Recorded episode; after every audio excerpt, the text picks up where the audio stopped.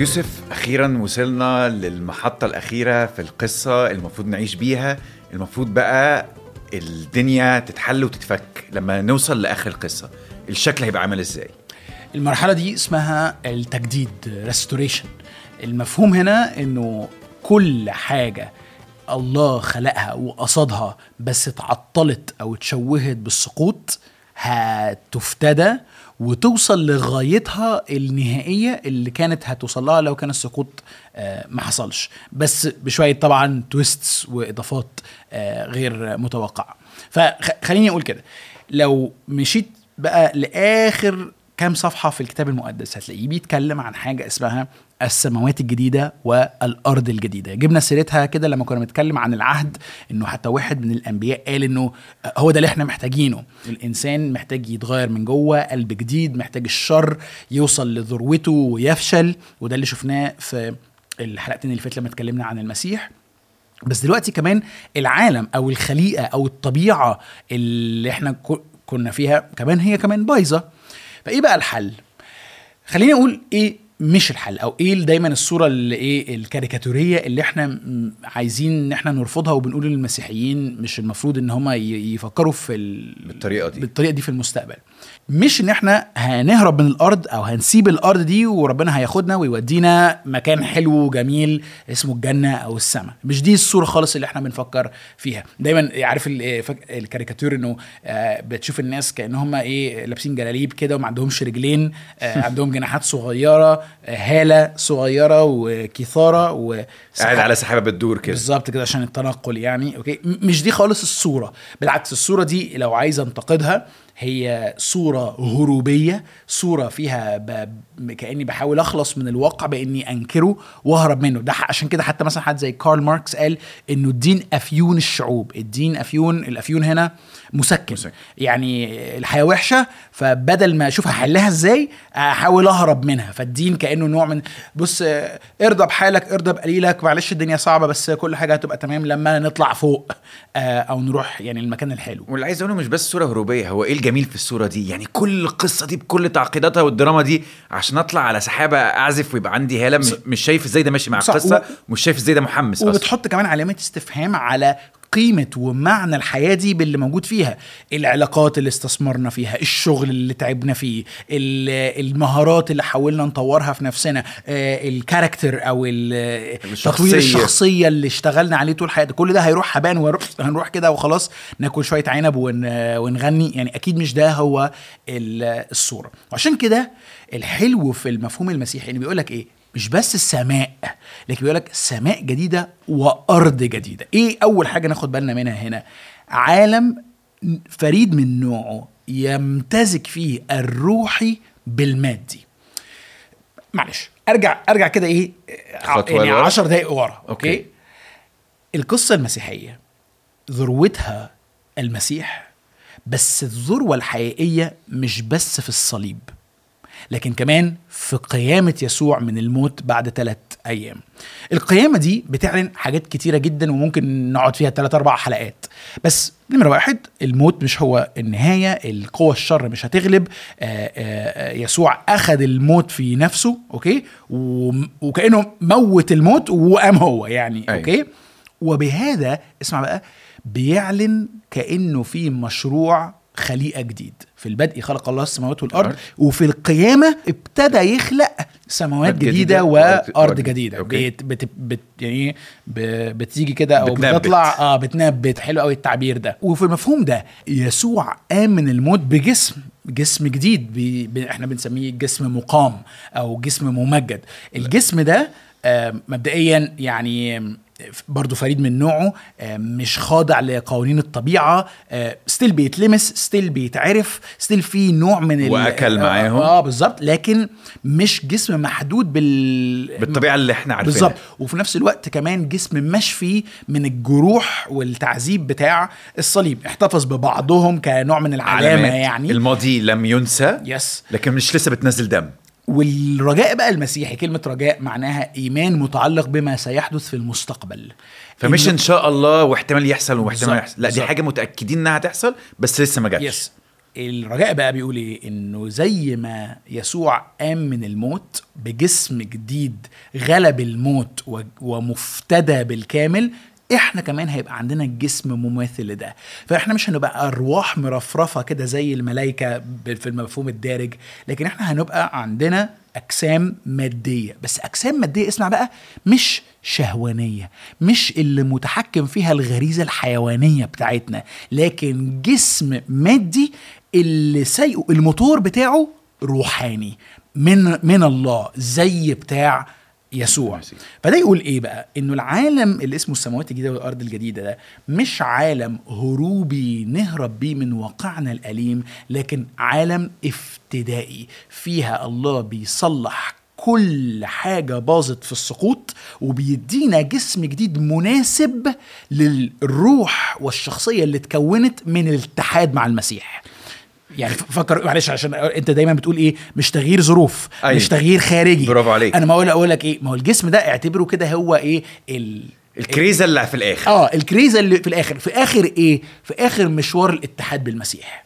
اوكي، وده اللي احنا عايشينه دلوقتي، انه احنا كمسيحيين بنحاول نعيش حياتنا في صراع مع الشر، في تهذيب لداخلنا، في علاقه عميقه مع المسيح، مش علشان بس نبقى كويسين، مش عشان ربنا يرضى عننا، بس عشان عايزين نكون شخصية جوانا زي بتاعت يسوع.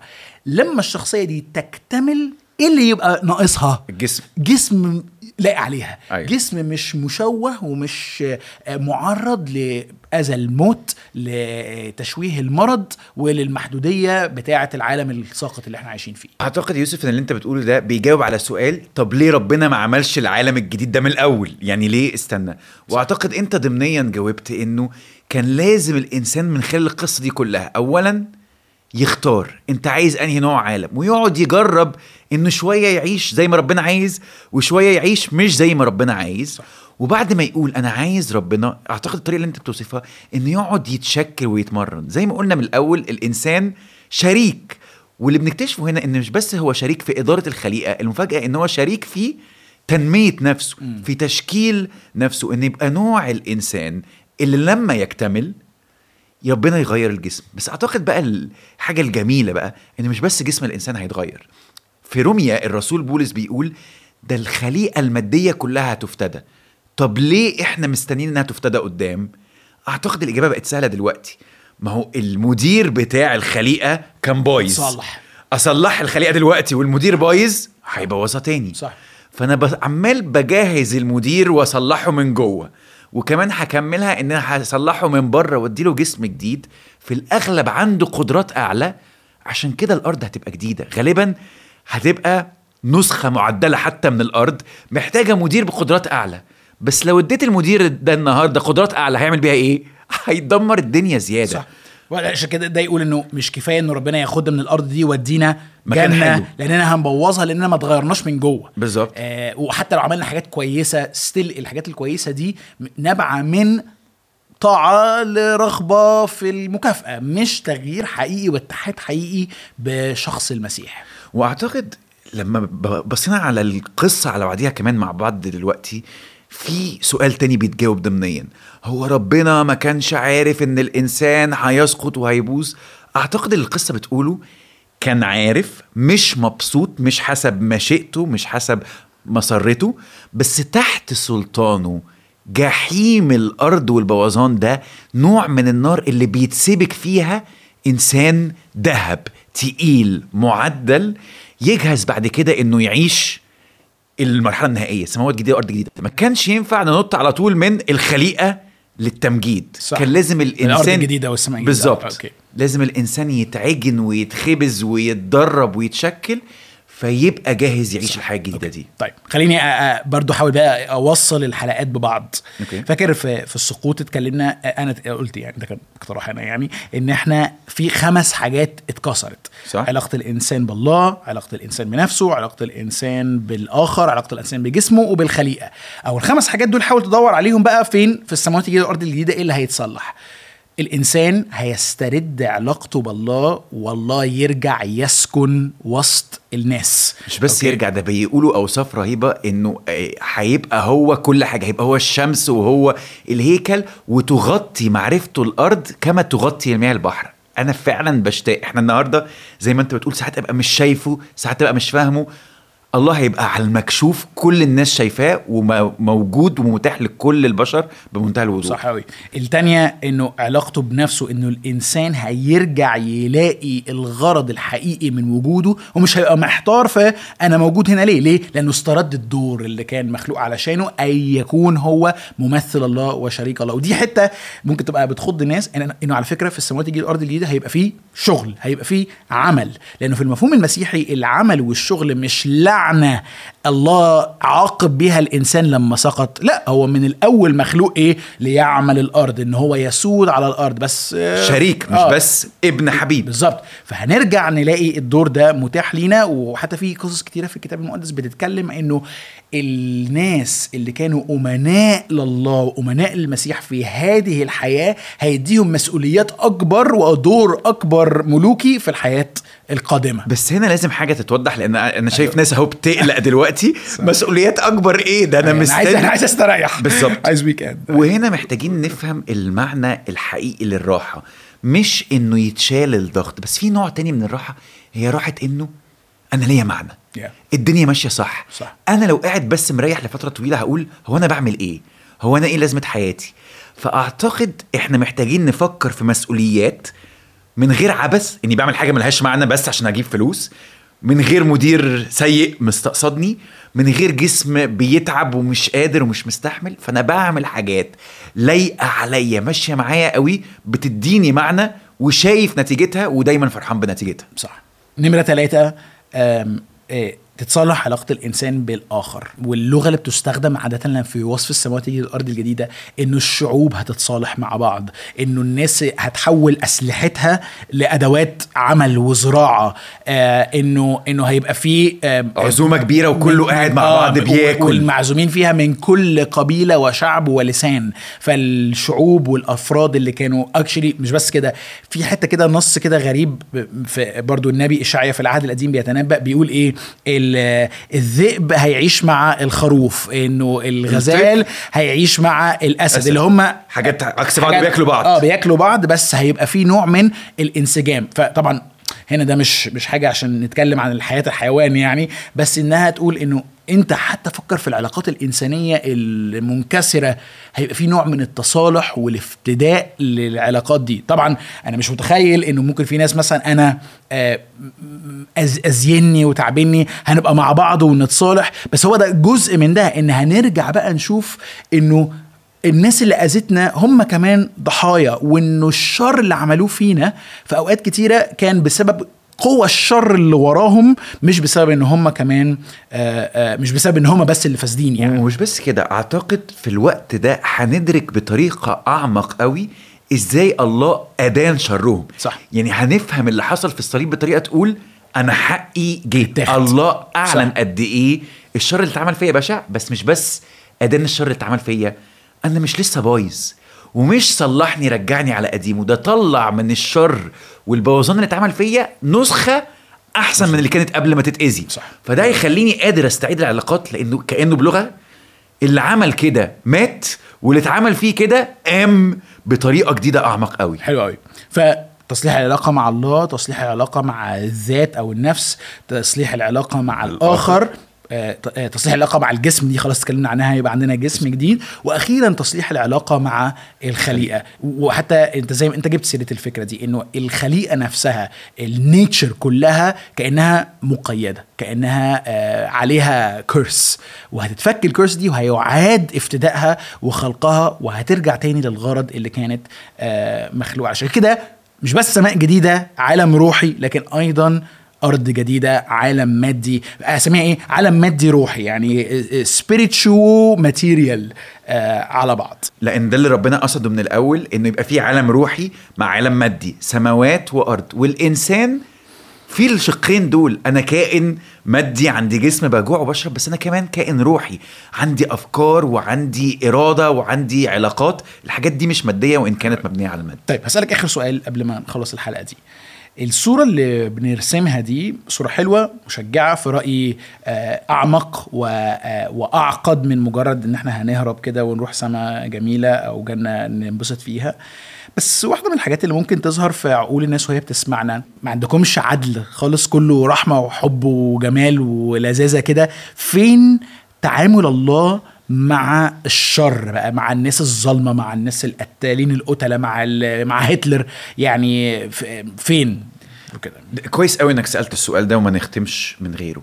اعتقد في تعامل مبدئي حصل مع الشر في الصليب، بانه الله ادان الشرور عموما، وهنا بقى ادى فرصة ان يبقى في نوعين من الناس. في نوع ناس ياخد الادانة دي وياخد فرصة الحياة، القلب الجديد، ويتغير، فيبقى اللي عمل كده مات والله يصلح اللي هو عمله. بس في نوع ناس تانية يقول ايه، احنا مصممين نملك بطريقتنا. صح. انا مصمم امشي بالطريقة التانية، انا مصمم اتمحور حوالين نفسي. ربنا يفضل يديله فرصة 2 و10 وهو يفضل مصمم انه عايز يعمل كده. فالله هيقول له ايه، خلاص خلصت الفرص، دلوقتي وقت العزل النهائي. وهنا تيجي فكرة الجحيم، انه مش الله عايز يستمتع بانه يعذب الناس، بس انه خلاص انا اديت فرص كتير وفي ناس اتشكلت وناس فضلت معاندة، دول هيبقوا معايا هيعيشوا العالم الرائع اللي انا وصفته، ودول مش هيفضلوا يبوظوا لنا في العالم اللي احنا عايزين نعيشه. هنعزلهم عن العالم ده وهيعيشوا كلهم مع بعض نوع الحياة اللي هم اختاروها. وعايزك تتخيل بقى عالم او بعد في كل الناس ما بتفكرش غير في نفسها، بيستغلوا كل واحد فيهم الآخر، كل واحد فيهم مدرك مدى بشاعة أفعاله اللي عملها ومدى بشاعة نسخة شخصيته الحالية النهائية. صح. أنا أعتقد حتى لو ربنا ما مارسش أي نوع من العقاب، حط الناس دول بس مع بعض في حالتهم. صح. هيعذبوا بعض. الله عايز يعمل عقاب خارجي، هو حر ممكن. صح. يعمل كده، بس نوع الحياة اللي هيعيشوها بناء على تراكم الاختيارات وتراكم الأحمال هيفرق قوي. ونقدر نلقط ده في حياتنا احنا ازاي. لما انا بيفضل عندي حاجه ما تصلحتش، سواء حاجه جرحاني او حاجه انا عملتها لسه بتطاردني، ازاي ده بيفضل يبوظ في حياتي. فتخيل بقى كل ده يتجمع وادركه ما اعرفش اهرب منه. صح. بدون اي رحمه او تدخل من الله لتقليل حده المشكله دي. مش بس مش هيقلل حدتها، خلاص مش هينفع تشتغل نفسك، لان ربنا هيعلن ازاي الكون بيفتدى وايه هو معنى الحياه. فمش هينفع تضحك على نفسك وتقول ايه يمكن لو شربت شويه خمره ازيد، او يمكن لو نجحت اكتر، او يمكن لو صاحبت اكتر. خلاص مفيش اي رجعه. حلوه. يعني انهي بالمقوله دي من مفكر مسيحي اسمه C.S. لويس، بيقول هيبقى في نوعين من الناس في الاخر، ناس بتقول لله لتكن مشيئتك، وناس الله هو اللي بيقول لهم لتكن مشيئتكم، انتوا عايزين تبقوا لوحدكم، أنا هحترم ده. وهو ده المفهوم بتاع الجحيم في المسيحية. يبقى طيب دلوقتي بقى نعمل إيه؟ يعني اتكلمنا عن المسيح عمل إيه وهيعمل إيه، لكن إحنا عايشين في أنهي جزء من القصة بالظبط؟ ده اللي هنعمله البودكاست الجاي.